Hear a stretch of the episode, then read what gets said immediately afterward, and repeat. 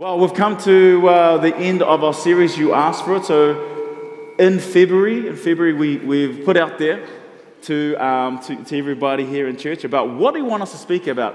And we got all these kind of questions. And for the last four weeks, we've been responding to all these questions. And there's so many more questions that we never got to. So, today we've got a panel, which is why I've got all these chairs. So, this is not your normal Sunday where you hear a message. You're going to have a panel, and we're going to be responding to uh, these last bits of questions that we never got around to. There's a whole bunch more. We're going to try to get through as much as we can.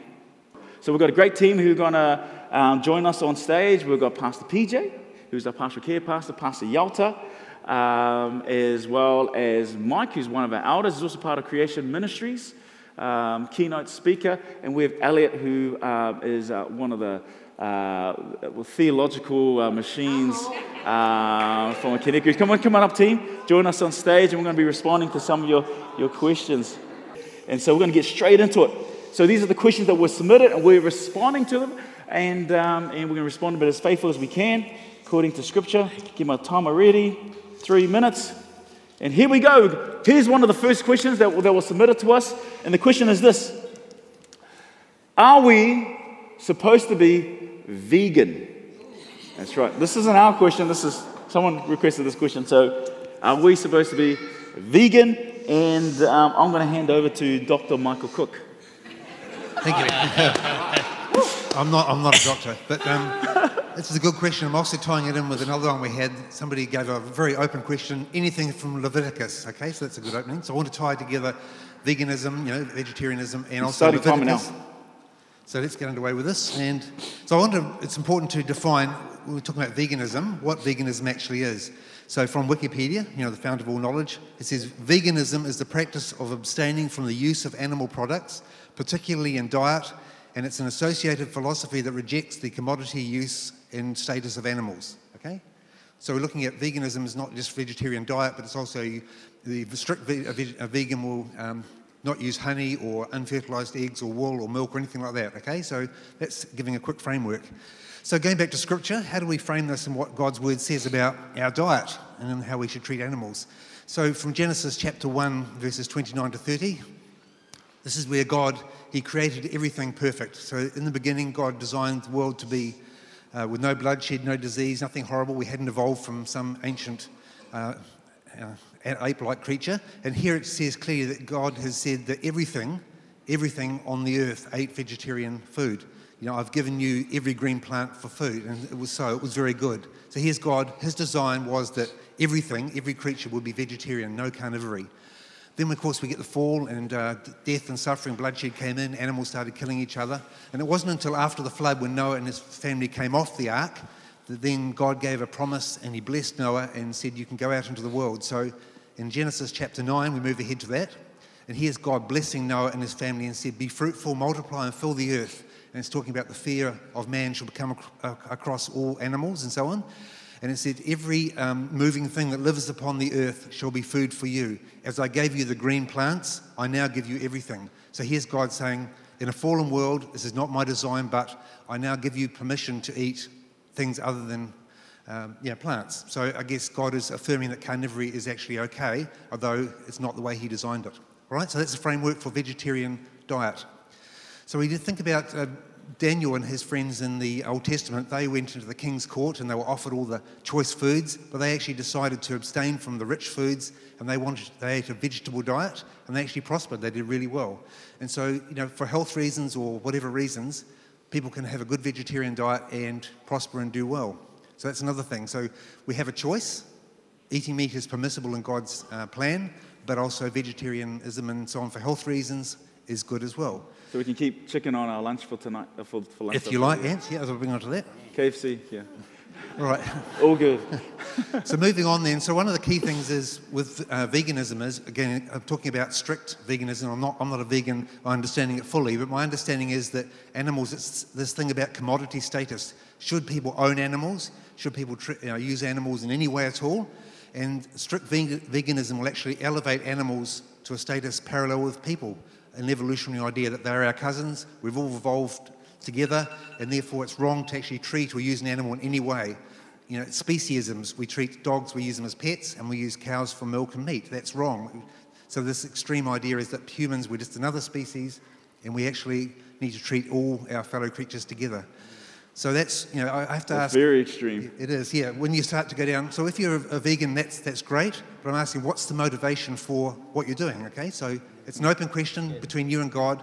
But scripturally, I don't think it says that veganism is mandated by God. It's permitted, absolutely. But what's your motivation for doing it? Absolutely. I mean, I love animals. I love bacon, steak.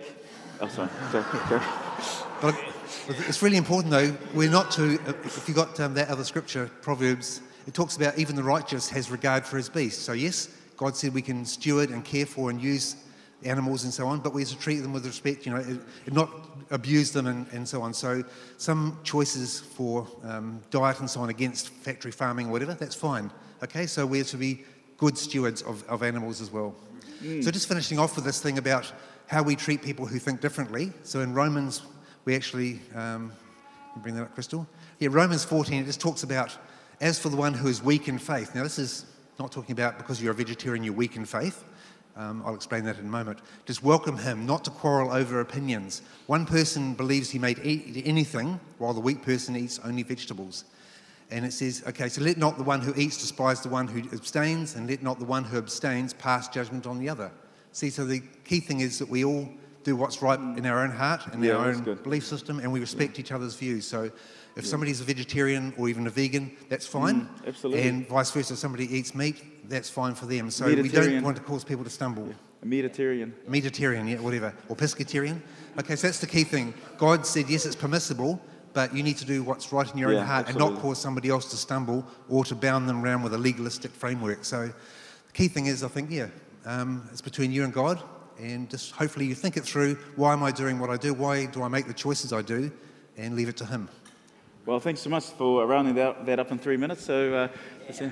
uh, any, any response from the, from the panel? Oh, yeah, my mic? Yes. Um, I know of people that um, they do it because out of worship for God.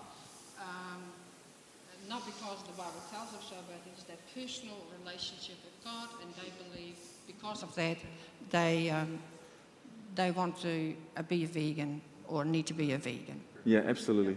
Absolutely. So if, you're the, if people use vegan as, as part of the worship, and that is great. That's awesome. Fantastic. Well, we're going to go to our next question, which is one that was submitted is how do we recognize recognize a cult or cults? So um, PJ, Pastor PJ is going to respond to that. And so I thought PJ, maybe you can explain what a cult is before you. Well, a cult usually starts with a very charismatic leader, and it's usually male.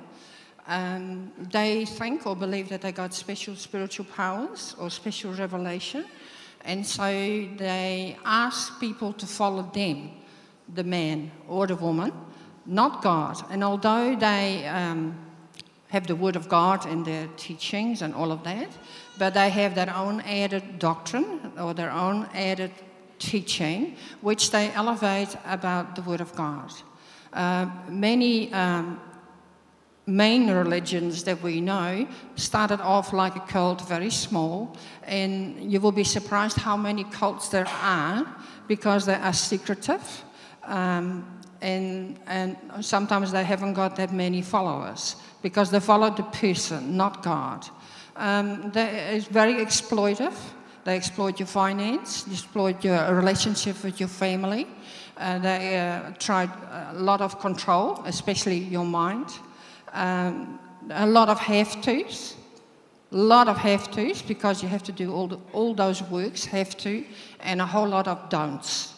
Uh, so that means uh, you gain your salvation or uh, the salvation of the person who is the boss um, by works, and there is no grace.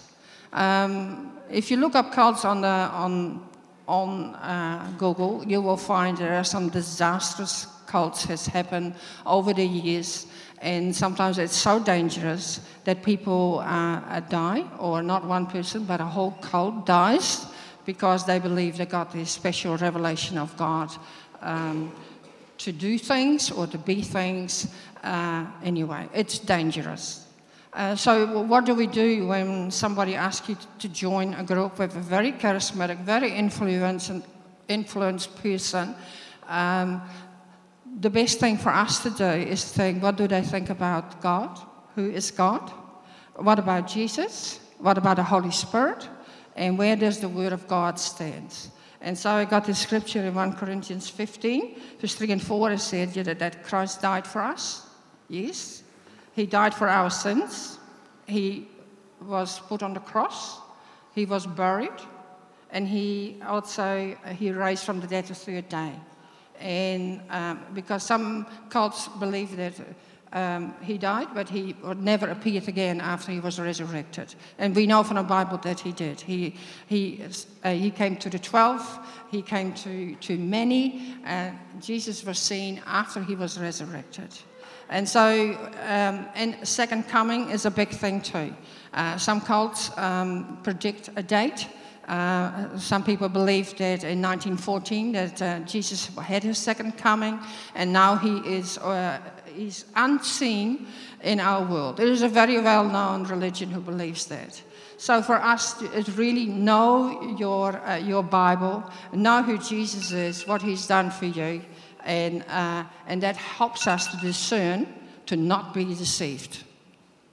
Amen. Well, that was really good. Three minutes. Wow, well done. So far, P- PJ's got the record. I was staying for three minutes. Uh, so, uh, would you like to respond? Any, any, any other thoughts?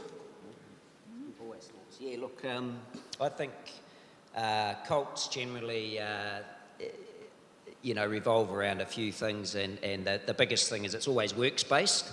So you have to work your way into some sort of salvation or some sort of afterlife um, experience, uh, which is uh, really the defining factor between Christianity and any other cult is that it, it's uh, by grace that we're saved through faith, the Bible says. So um, there's nothing we can do in ourselves to obtain salvation.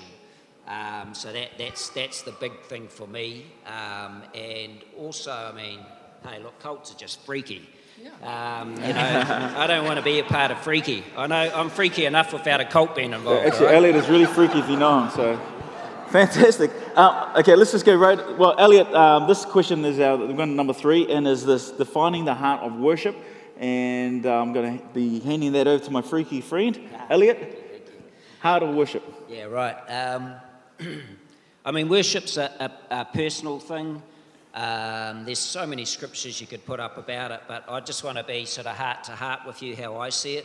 Worship is, is individual, it's also corporate, but it's us coming vulnerable, it's us um, coming with what gifts and uh, who we are um, before God and using those gifts. That's and, and, whatever that gift is can be your worship. So, for example, if we look in the Old Testament in Nehemiah, he came out of the courts of the king. He went and built the walls of Jerusalem. So this guy was an engineer, right? Um, he used his gift to rebuild the, the walls of Jerusalem.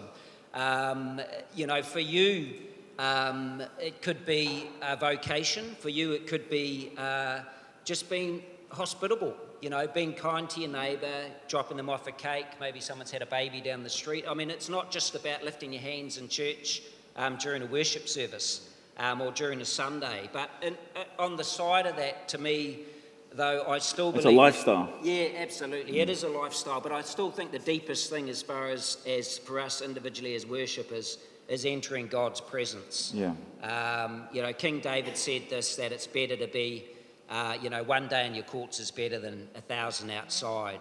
Mm. And what, and I think what he meant by that is, is one day of seeking your face of being vulnerable before the Master and the Creator, of exposing the sin and the filth in your life and saying, God, I can't do this on my own. You know, I mean, I think worship in its essence is being honest, you know, being honest and coming before God and saying, hey, look, you know, I'm struggling like the rest of us out there. Um, I'm just bringing who I am.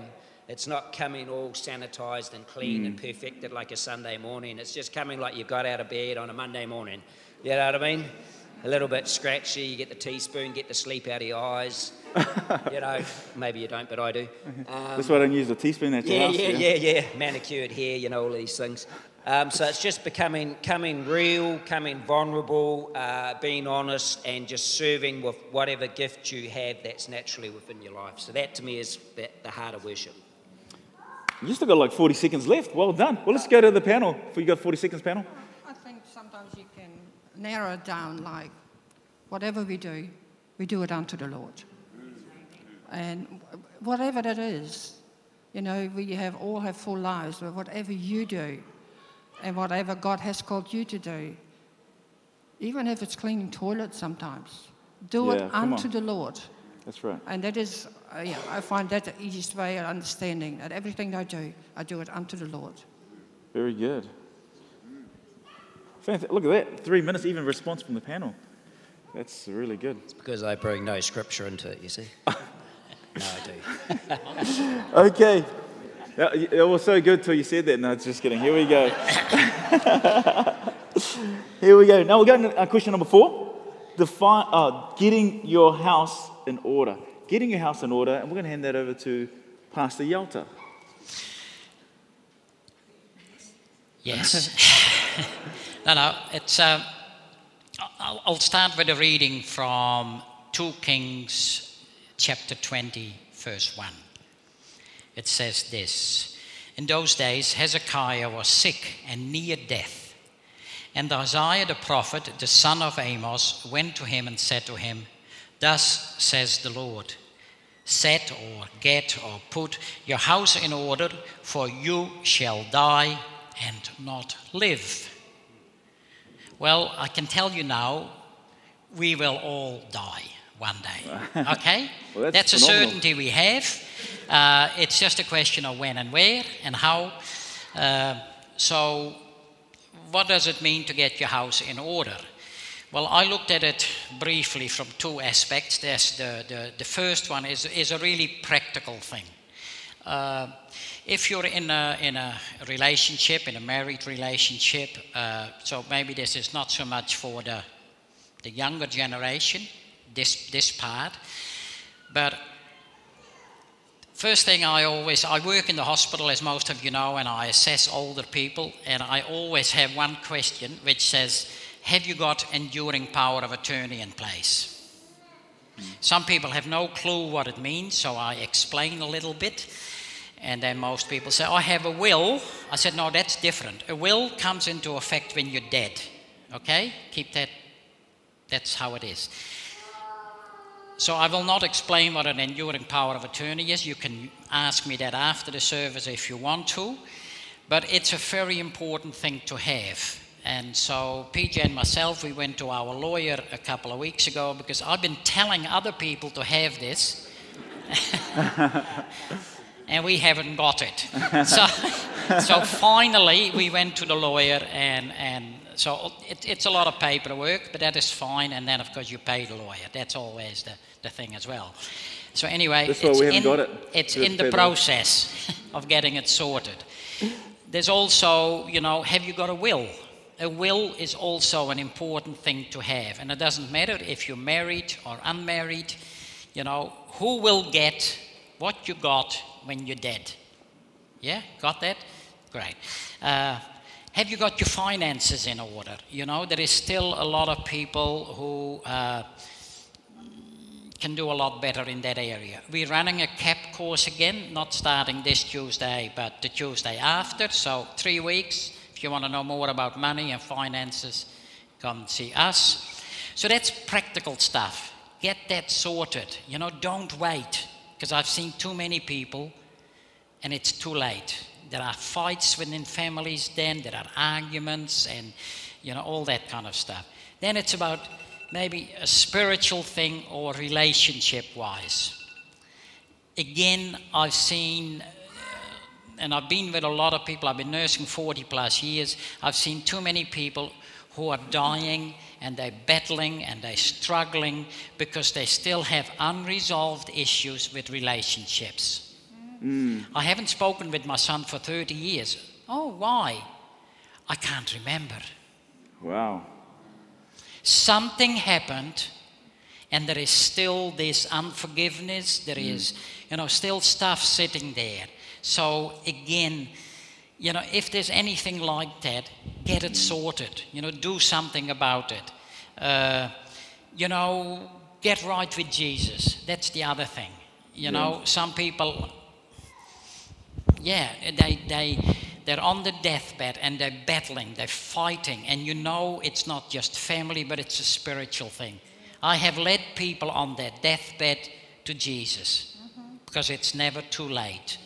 And, uh, but you know, don't wait because we don't all die nicely, okay? I mean, sounds funny, but you know, people die in car crashes and other accidents, and Yeah.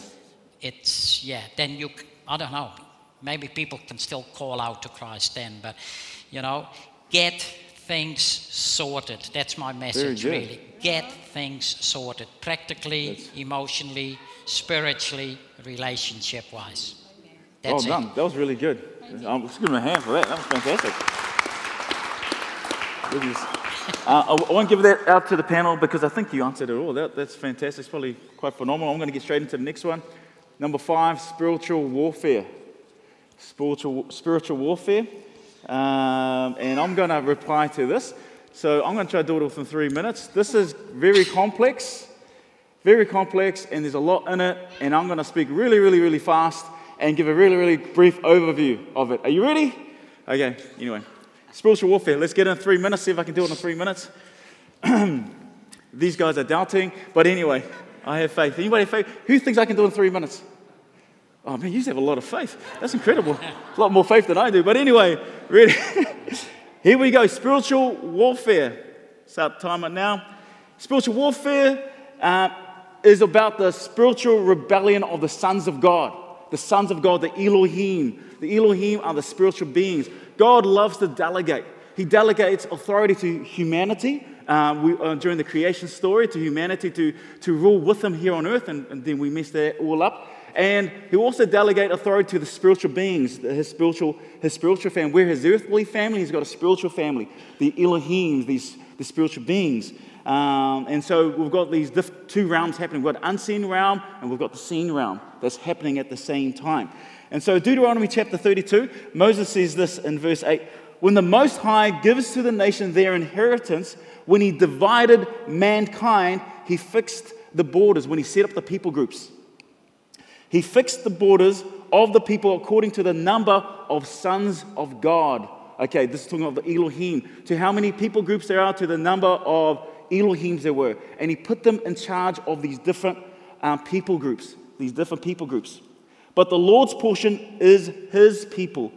Jacob, that's Israel, his allotted heritage. Okay, so all these different people groups, God put his spiritual beings, delegated authority to these spiritual beings um, to, um, to, to rule and to um, bring his peace and justice down to those people. But he, he saved Israel for himself. This is what it was. And this is where things get tricky. This is where we get the spiritual warfare, the fall of the Elohims, okay, the fall of these spiritual beings. And, and because there's three rebellions in the Bible, I'm going to get really fast now. Three rebellions in the Bible. Um, the first one is Adam. Adam rebelled. Um, he wanted to be like God himself. The second rebellion is found in Genesis chapter 6. And it's the Elohims rebelling against God, these spiritual beings. And they, they fell in love. They, they saw the woman of the earth as being very beautiful. And they had sex with them. And then they, they created these these demigods, half human, half, half spiritual beings called the Nephilim, the giants. And then what follows is the, is the flood. And this is God dealing with this gene pool area, the flood. And God says in Psalms 82, this is talking to the rebellion because he's had enough of this rebellion. And there's a third rebellion is, is the Tower of Babel. I'm, I'm losing really badly on this time. Is the Tower of Babel is the third rebellion and where the humans wanted to be like God, go up into God. So God has said, you know, I've had enough of that. And he turns humanity over to their desires. And he, and he and says, okay, you, you let these spiritual beings rule you. Let them influence you uh, in a negative, in, in a negative. You, you do this then. And he hands us over to them. And so in Psalms 82, he's had enough of this rebellion. And he begins to, begins to speak. In verse 1 of Psalms 82, it says, God has taken his place in the divine council in the midst of the gods, amidst of the Elohim. He holds judgment. So he's now he's judging these fallen Elohims. How long will you judge unjustly and show partiality to the wicked? And so these Elohims that influence humanity and say, now, instead of worshiping God, worship me. Okay, there you go. I failed. So thank you for your faithfulness, but who said, hey, faith in me? Um, so, And, and so uh, you know, we're supposed to be pointing them, but they're putting their worship to themselves and, and all these things. And even today, it's happening to the, the sex industry, money, and all these things are putting the worship to ourselves. And these influences are still happening today. These spiritual beings. And he goes on to verse 6 I said, You are gods, you are Elohim, sons of the Most High, all of you.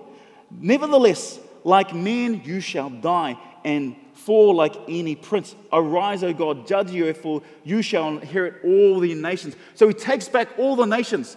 He takes all back that, that he delegated to these spiritual beings. And you know, if, if you're familiar with Daniel chapter 10, um, you, you, there's this interesting story where Daniel's praying, and it's taken 21 days before the angel Gabriel arrives and says, Look, I could have been here earlier, but the spiritual prince, the prince of Persia, stopped me from coming to you. And it wasn't until the archangel Michael came and helped me, then I was able to get it. Talking about these territory princes, these, these Elohim that they've been fixed, these, these fallen, these fallen, this rebellion of the Elohim, the spiritual warfare that's been going on. The Apostle Paul picks this up. This is my last verse. We're landing in the plane the Apostle Paul picks up this and he says in Colossians chapter 2, verse 14, he says, He canceled the record of the charges against us and took it away by nailing it to the cross. In this way, he disarmed the spiritual rulers and authorities on the cross. God disarmed these spiritual rulers, these Elohims, these fall. He's taken away their power, meaning that people have the power to turn their backs on them and turn their, their eyes back on God again and he shamed them publicly by his victory over them on the cross. On the cross. See, we have no authority over these spiritual beings. We've got no authority over them whatsoever. But you know what we do have the authority of? We have the authority to, to, to call to the one who does, and that's Jesus. We call on the authority of Jesus to come against the principalities. He has the power, He's taken away the authority, so we, so we go. So when, when we get into spiritual warfare, it's not about uh, uh, it's not us coming being all macho or anything like that. It's about calling on the one who can, and that's Jesus. Jesus has, has all Jesus says, All authority has been given to me. And the Great Commission, this is what he's talking because he's taken it back. All that authority has been given to me. So the, these spiritual forces have no authority. Jesus has all the authority. So when we have these kind of spiritual texts, we go to the one who has all the authority, that's Jesus. Spiritual warfare. Oh my goodness. Ah, that's a very quick overview. Okay, very quick, and there's lots in it, but anyway. I'm exhausted after that. Okay, let's go into let's go to number six. I was going to say Are I'm you? slightly exhausted after that too. Anyone else exhausted? Okay, here we go. Here we go. We're going to go number six: prayer intercession. Prayer intercession. All right. Well, we all are, we are all called to pray. That is uh, part of our relationship with Christ. Uh, Jesus said in Matthew 6, it's not uh, if you pray, but when we pray. So, and he also taught us to pray. And, and uh, big thing is that um, your kingdom come on earth as it is in heaven. That is really major. Um, but intercessory praying is, is quite different. We're not praying so much for ourselves, but we are praying uh, for a situation, for another person. We're praying for a city or for a nation.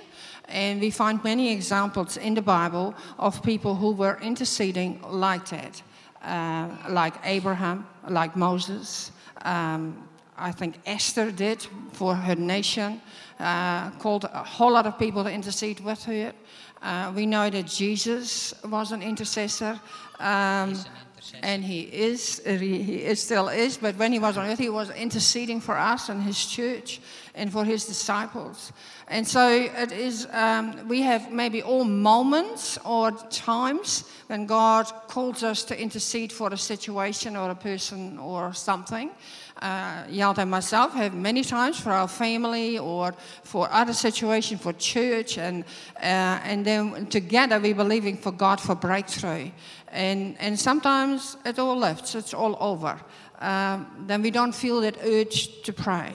But there are people in our midst, um, they are really praying all the time, praying without ceasing. They are those people. They have this call uh, to be the watchman or watchwoman, uh, to, to uh, stand in the gap um, for that. And so the scripture that um, that is reading is I urge you, first of all, that petitions and prayer and intercession and thanksgiving be made for all people. all, not just for a few, for all people, for kings and for those in authority, and that we uh, live a peaceful life and have a quiet life. And sometimes, uh, some situations we actually don't know how to pray. But as soon as we start to pray and acknowledge God that He is far bigger than the situation, then the Holy Spirit is helping us.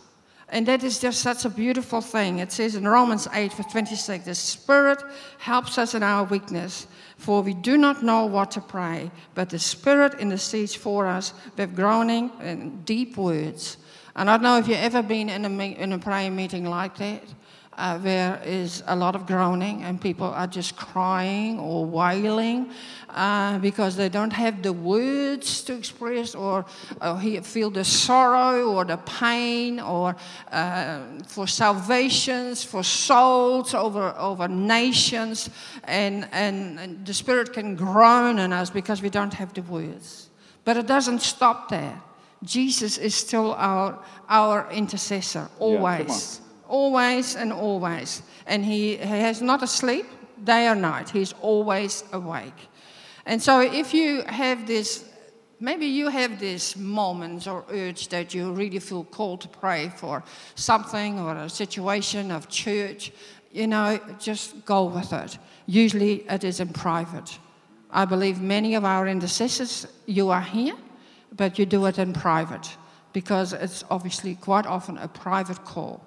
Um, I believe that our men's prayer meeting, um, uh, which is on Wednesday, if you are here a, uh, a male and you want to learn about praying, uh, I, I, encourage you to join our uh, men prayer meeting. And I believe that they are our intercessors for us, for you, for me, for our church, uh, to see breakthrough, praying for souls. I just encourage you. If you are a male, you need to go there and be part of it because that is the fuel to the engine of church. Come on. Yeah. Fantastic. Give a hand for that. Okay, have you got room for one more? Got room for one more? Let's, okay, if, if you need to go, you are more welcome to go.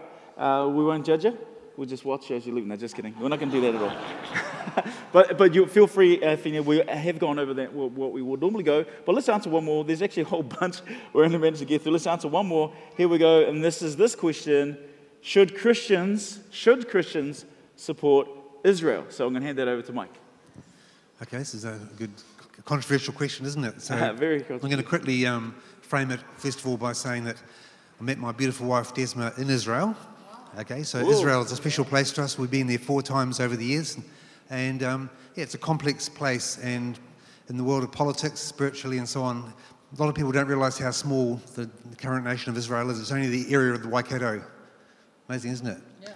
And so it you know, punches way above its weight. But there's a lot of complexities, and most Israelis are actually quite secular. So it's not you know, a godly nation overall.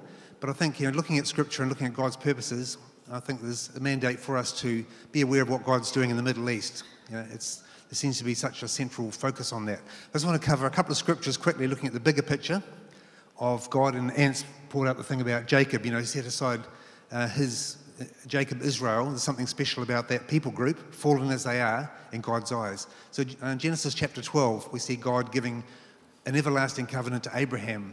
And he said, um, go, go from your country to your kindred and your father's house to the land I will show you. I'll make of you a great nation. I will bless you and make your name great, so that you will be a blessing. I will bless those who bless you, and I will, those who dishonor I will curse. And to you, all the families of the earth shall be blessed. Okay, so that's again in God's name, God's honor. No matter how much Israel sinned and fell away and went into exile and everything, God's purposes have always been there. And so yeah, right through the nations, and of course, the messianic line leading up to Jesus in due season came through that messianic line of the Jews, the Israelites, right through. So they're not perfect at all, but God had his purposes to, in due season to bring redemption to the world through Jesus. Mm. And so that's special. And then if we look to the New Testament, we're talking about the whole idea of our Judeo Christian heritage about how spiritually we're linked together. So some people say, well, Israel, they sinned, they were the Christ killers, God's finished with them, and now the church is the new Israel. Well, I think it talks clearly in Scripture that's not correct. That the Jews and the, the, the Christians, the Jews are still waiting for their Messiah, so they, they need to accept Jesus as their Messiah. But that whole root of the Old Testament, God's teaching, is very, very strong. So In uh, Romans chapter 11, we have the scripture using the, the analogy of an olive tree. And it said of some, the branches were broken off, talking about the, the Jews being sent out into exile, they're being dispersed because of their sin, because of their rebellion.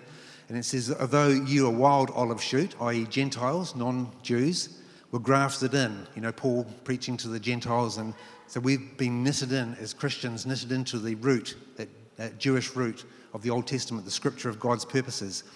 Um, you're grafted in among the others, and we share in the nourishing root of the olive tree. Do not be arrogant towards the branches.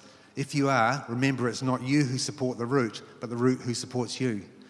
And so, yeah, it's a difficult one. I know there's a lot of politics, things that happened over the years, but for me personally, the miracle of the um, nation of Israel being born in uh, May the 14th, 1948, all the things led up to that coming out of the Holocaust. Yes, there were things that happened, things that politically, there's been people dispersed, there's been dislocation.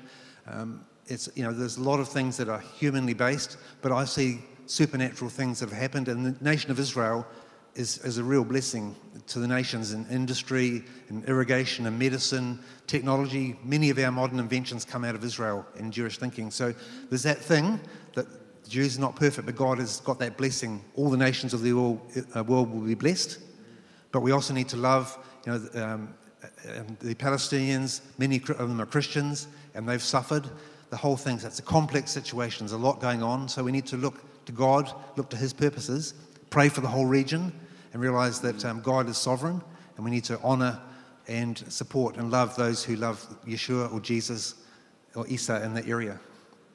Yeah, absolutely. It's a very controversial subject, and there are different points of view to this. Um, like, for instance, the, um, a lot of Christians believe the Palestinians need to leave Israel, that land. Uh, but also the biggest, the biggest Jesus professing people in that land who live in that land, who profess Jesus as their Lord and Savior, are Palestinian Arabs. The biggest uh, portion of Christians in that land are Palestinian Arabs. So here's the, here's the thing do you tell them they must leave the land, or are they grafted in? Are they part? Is it about, is the church, is it about Israel and the church, or is Israel an ethnicity and the church is about new creation?